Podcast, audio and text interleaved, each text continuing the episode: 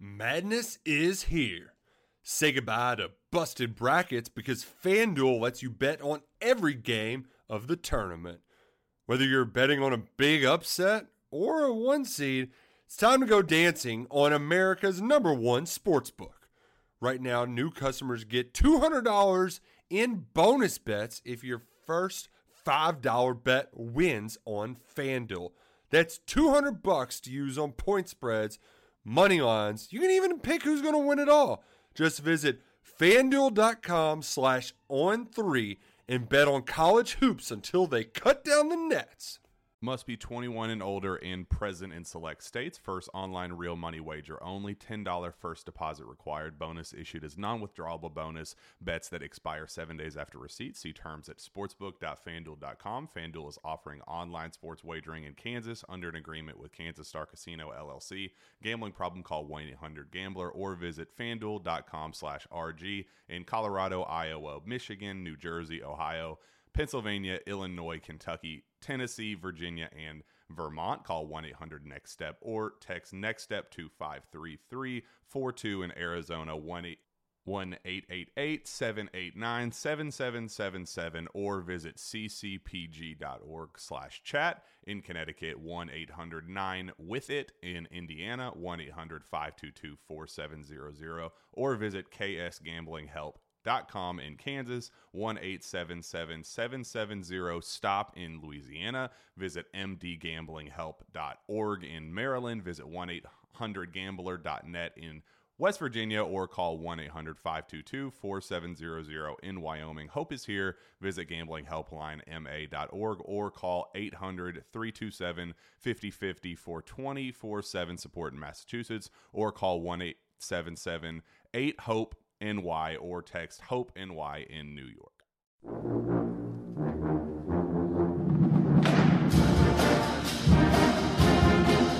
Hello again, everybody, and welcome to Gamecock Central Radio. Emerson Phillips joined by Gamecock legend Kip Bouknight. Kip won the Golden Spikes Award back in 2000, and he joins us each week here on Gamecock Central Radio to talk Gamecock baseball. Kip, another disappointing weekend for the Gamecocks. You know, they picked up two wins during the uh, midweek portion of the schedule last week, beating PC and then having a rally from five runs down to beat Liberty at home last Wednesday night. So the Gamecocks at least you know had won these two games, going on the road to Missouri. And for the second weekend in a row, Kip, the Gamecocks win on Friday night. Carolina got an outstanding performance from Will Crowe. Seven innings, a four hit ball for Will Crowe Friday night as Carolina won. But Missouri comes back to take games two and three, Kip. So, you know, that's another SEC series loss for the Gamecocks.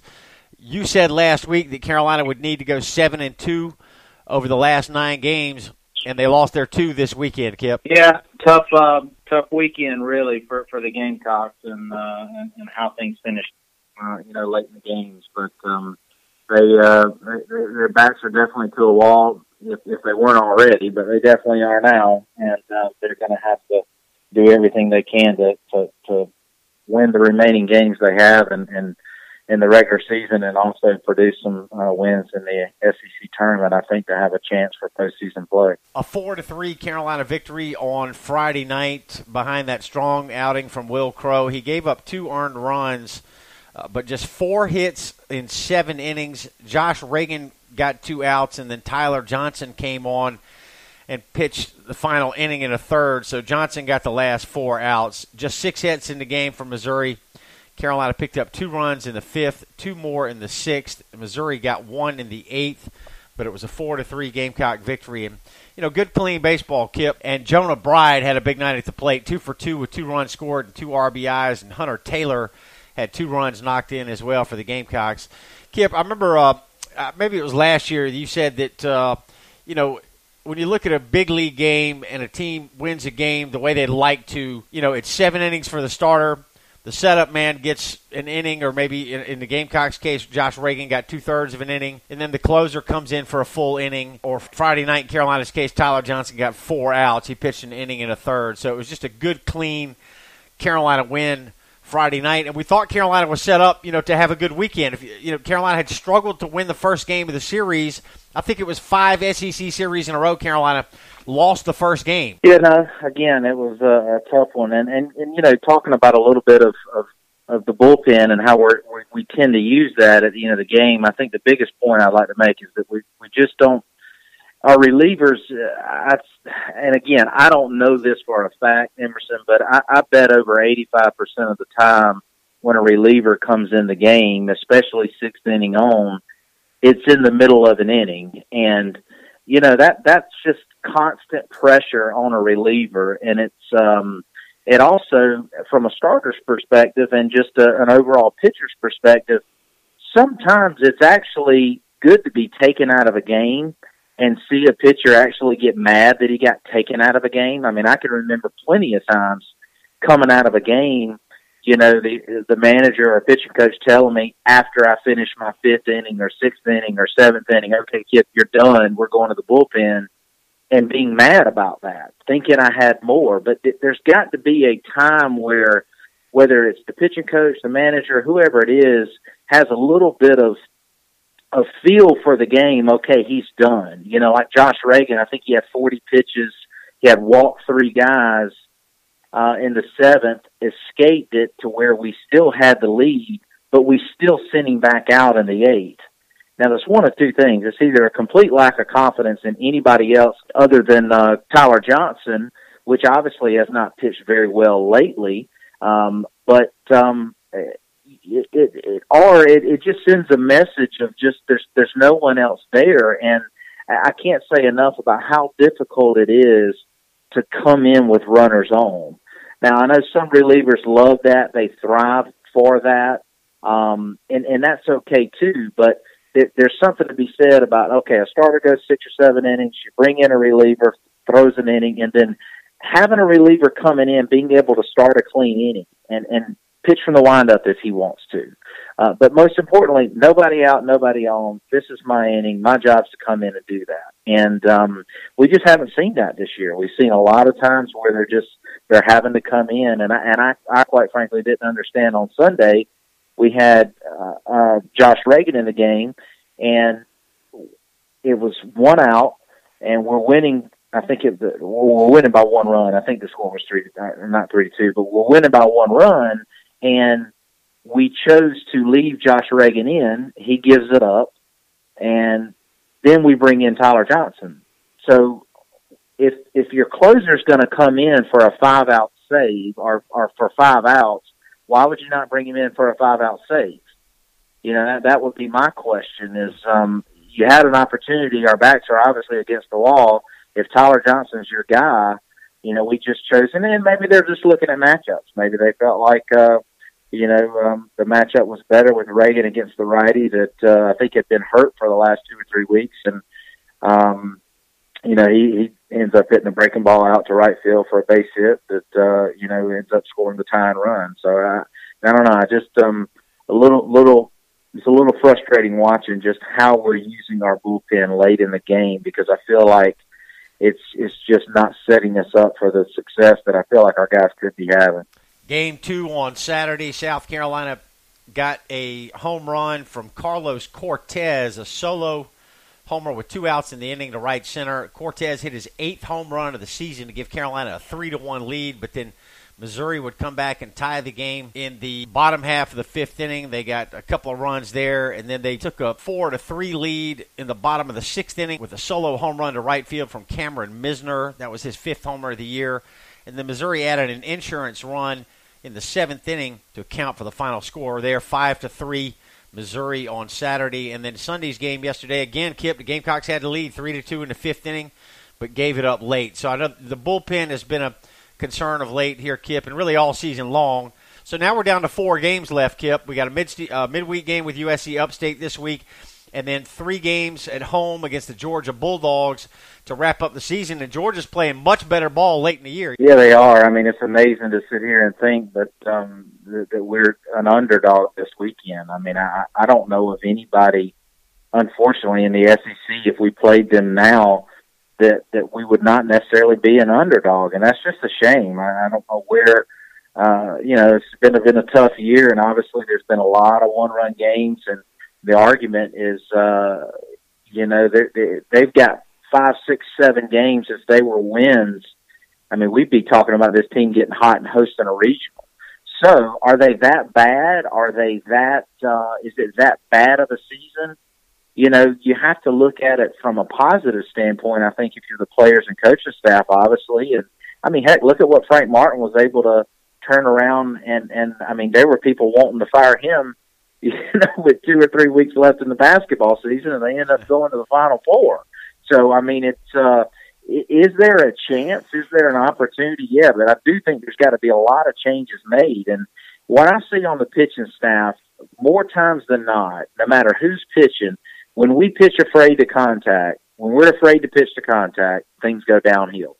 And um, I, I just look at Josh Reagan and I watch him, and I just think in his role, it, it's, it makes it's just it's it's very very difficult for him to have a ton of success uh, because he's a guy that, you know, late in the game, he's been shell shocked. Unfortunately, he's given up that big hit, that big home run, and he feels like now he has to just not necessarily strike everybody out, but make a bat, make a guy miss. And um, I just think he's a guy that could easily probably won 10, 12, 13 games for us as a starter. Uh, you know, be even on the weekend. I really think he could be a Sunday starter and do well um, or um, be that be that middle guy, be the guy that throws to you know for coming in for a guy like uh, Hill that maybe only throws you got a high pitch count and only throws five innings, throwing that sixth, seventh, eighth inning, and then bringing it into your to your closer for the ninth. But um, they they have got to pitch aggressively. They got to trust their stuff, and I just see too many wasted pitches that you know if you're scouting uh, you're scouting for it and you're facing Carolina, you just you look late and you just uh, there, there's not you know you look back at that injury that Madison Stokes had. I mean, not that that guy's certainly not trying to hit Madison Stokes, but the fact I mean. You, you know, you you got to hit some guys at some point in time. You got to make them feel uncomfortable at the plate.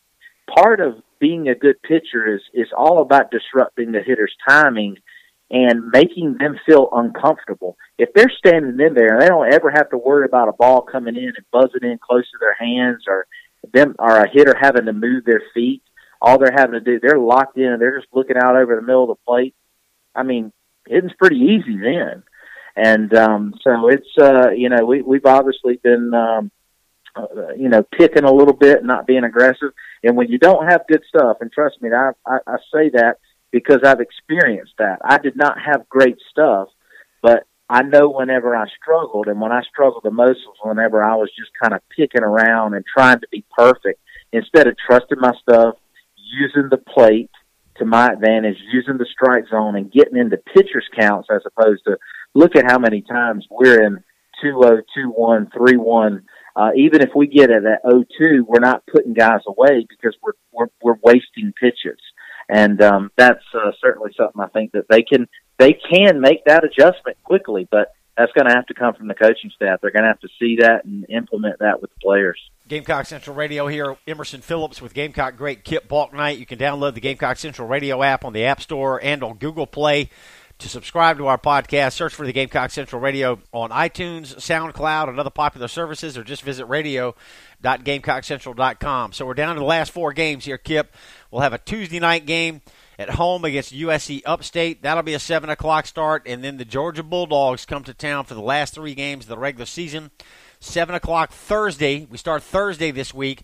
7 o'clock Thursday, 7 o'clock first pitch Friday, and then a 3 o'clock start on Saturday.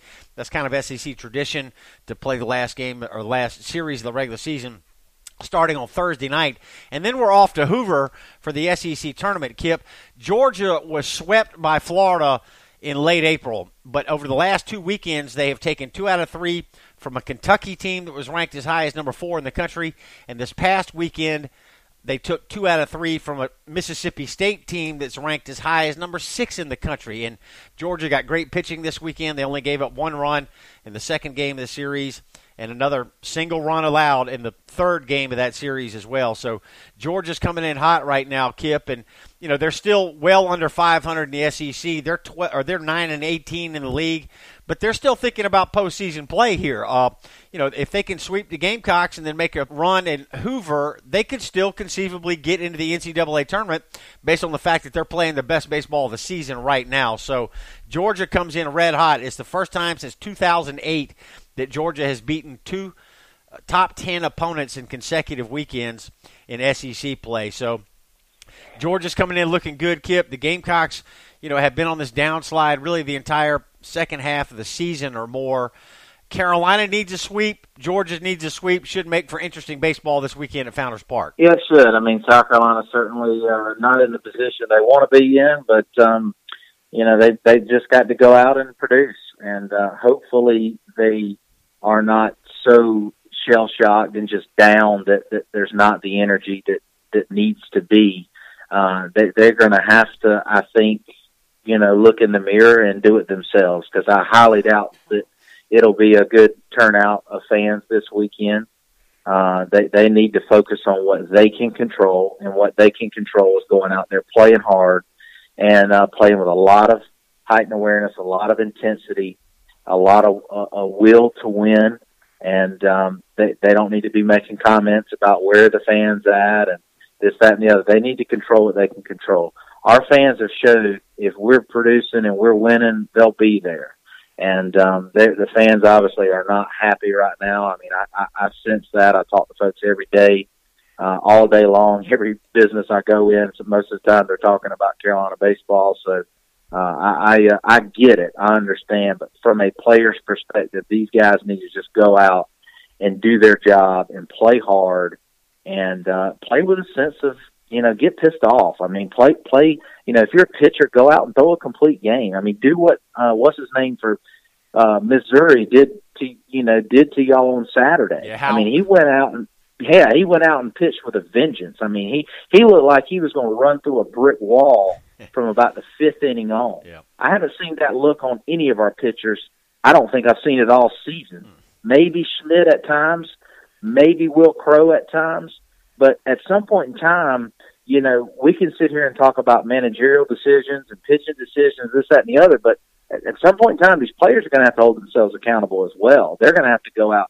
Chad Holbrook's never hit a baseball for South Carolina. And, and, and Jerry Meyers has never pitched a baseball for South Carolina.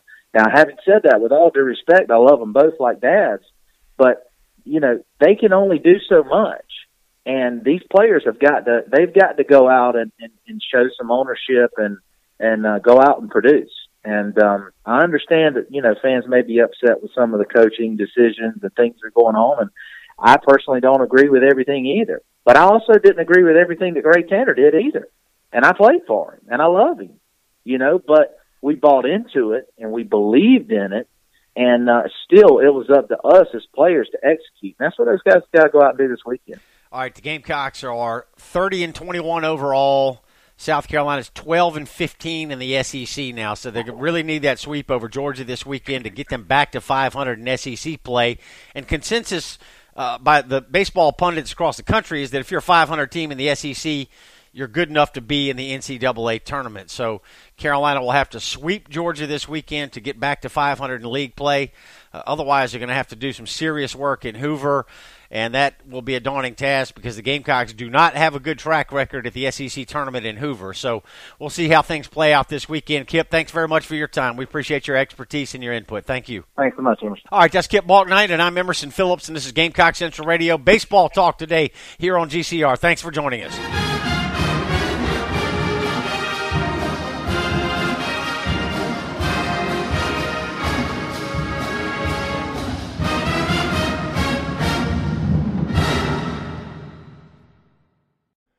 Madness is here.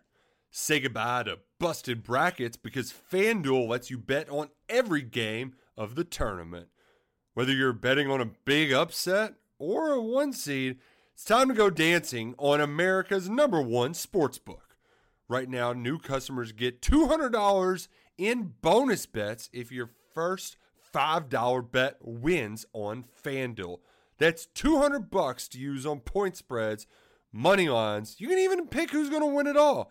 Just visit fanduel.com slash on three and bet on college hoops until they cut down the nets. Must be 21 and older and present in select states. First online real money wager only. $10 first deposit required. Bonus issued as non withdrawable bonus. Bets that expire seven days after receipt. See terms at sportsbook.fanduel.com. Fanduel is offering online sports wagering in Kansas under an agreement with Kansas Star Casino LLC. Gambling problem? Call 1 800 Gambler or visit fanduel.com slash RG in Colorado, Iowa, Michigan, New Jersey, Ohio. Pennsylvania, Illinois, Kentucky, Tennessee, Virginia, and Vermont. Call 1 800 Next Step or text Next Step to 53342 in Arizona 1 888 789 7777 or visit ccpg.org slash chat in Connecticut 1 800 9 with it in Indiana 1 800 522 4700 or visit ksgamblinghelp.com com in Kansas, 1 770 STOP in Louisiana. Visit mdgamblinghelp.org in Maryland. Visit 1 800 gambler.net in West Virginia or call 1 800 522 4700 in Wyoming. Hope is here. Visit gamblinghelplinema.org or call 800 327 5050 for 24 7 support in Massachusetts or call 1 877 8 HOPE NY or text Hope NY in New York.